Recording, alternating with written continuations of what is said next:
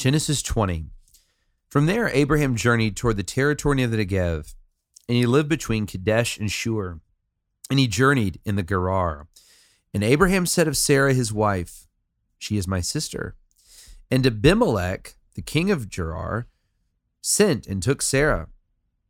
But God came to Abimelech in a dream by night and said to him, Behold, you are a dead man because of the woman that you have taken. She is a man's wife.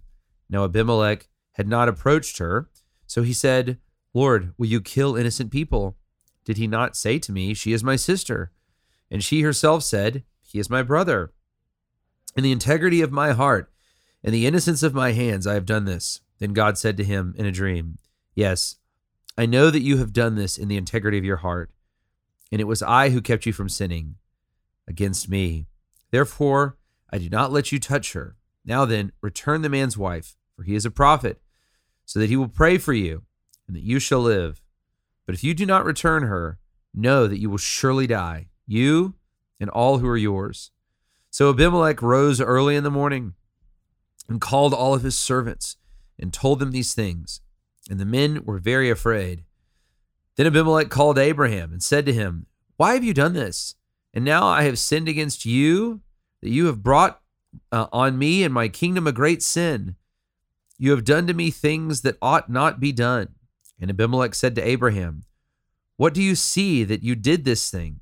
Abraham said, I did it because I thought there is no fear of God at this place, and they will kill me because of my wife. Besides, she is indeed my sister, the daughter of my father, though not the daughter of my mother, and she became my wife. And when God caused me to wander from my father's house, I said to her, This is the kindness you must do to me. At every place to which we come, he uh, say of me, He is my brother. Then Abimelech took sheep and oxen, male servants and female servants, and he gave them to Abraham, and returned Sarah, his wife, to him. And Abimelech said, Behold, my land is before you. Dwell where it pleases you. To Sarah he says, Behold, I have given your brother a thousand pieces of silver. It is a sign of your innocence uh, in the eyes of all who are with you. And before everyone, you are vindicated.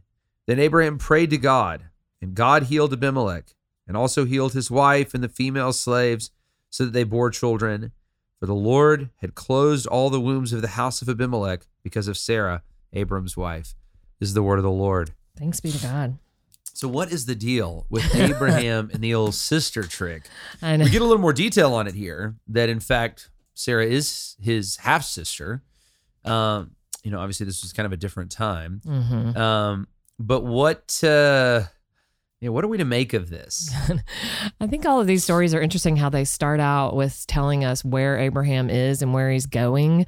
Um, and one commentator that I looked at said he's actually moving to the outward fringes of the promised land by moving down to this Kadesh Shur area. And it seems like every time he moves, obviously, before we've seen him, you know, move towards Egypt, and that was like for sure um, wrong. But it does kind of set him up. It's almost like an indicator that like things are like he's faltering again.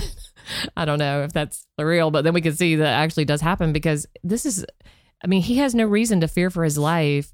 He's actually just been told by the angels or by the Lord who visited him with the two angels that Sarah will be pregnant within a year. So if anyone has ever had assurance that like you're not going to die in the next year, right. it's like yeah. Abraham. So what is he afraid of? And then he puts the promise in jeopardy by saying this again about Sarah, and the same thing happens where she's taken um, into another man's ha- house. Yeah, I, I, uh, it, is just again a strangely placed story in the narrative, Mm. um, especially with all that it, all that Abraham had just seen. You know, he, Right. he's just God has just spared him um, from Sodom. He's just seen God's destruction. Um, but again, I think this is the the whole story. I mean, you know, you were we and I were talking a few days ago just about how Abraham's faith is growing, and I think this whole story is just a great lesson of the faith journey. Um, Sometimes your faith is strong, sometimes it's weak, and it doesn't matter um, that you know it kind of doesn't matter what you've just seen. I mean, you can have a weak season of faith after like the highest moment of Right. your life, where the, God maybe have just revealed Himself in Right. this very full way, Right. and yet your faith can be really It weak. makes me think of Elijah, you know, when he calls sees God Yeah, rain down. Right. I mean, this amazing experience where God doesn't listen to the prophets or the prophets of Baal are not listened to, and then he, you know, can calls down this fire from heaven, and then immediately he goes into this great depression. But yeah, we see that over and over with people in, of faith. yeah, Like, over and over and over again. yeah. And yet, look at how God. I think the other thing that's interesting is this contrast where Abraham here he has demonstrated this great fear of God, like the the right kind, where he is you know rightly humbled but also bold with God. And then he says about this place, I knew there was no fear of God in this place, and yet the king Abimelech is demonstrating much more fear of God right. and responsiveness to him than Abraham is. right So, like, right what- and and and obviously um you know it, i think again it it just shows god's favor toward his chosen people like god loves abraham even not because abraham's a good man um but because god has chosen to love him and he is taking care of his servant um um, even when Abraham does this great sin, he actually keeps it from being worse. God keeps it from being worse. right. Um, and it's interesting. It was the, the, God never mentions the judgment that would have been brought back on Abraham here. He he mentions the judgment that had been brought on Abimelech Mm. um, for kind of going along with Abraham's scene. Yeah, Abimelech really would have gotten this um, judgment, even though God says you acted innocently. Um, and so that's a very interesting, um, I think, thing to look at. Um, you know, God has delighted. God has like chosen to delight in Abraham, and and I think that that's kind of actually helpful in understanding our relationship to God as a father. Mm. Um, there is this father's protective care um, that is, I think, true of the Lord toward His children. We are His Right. children in Christ. Um, you know, if if if you have a child, uh, I'm just I'm just kind of you know I'll I'll play out a scenario. Here. Mhm. If like Imriana disobeys me Mhm. and uh, goes off with some guy that um, I told her not to go with, like there's gonna be some of me that's like mad at the guy Mhm. because he's messing with my daughter, Right. even though in a sense it, it's really her disobedience that kind of got her in this trouble. Right. And so I can totally see this Right. like Right. in a fatherly relationship. And and so yeah, I think that's But you exact- would want to rescue her. You wouldn't want to be yeah, my, my primary thing would be to rescue her right. rather than to correct her. Now I, Right. I would correct her, you know. Sure.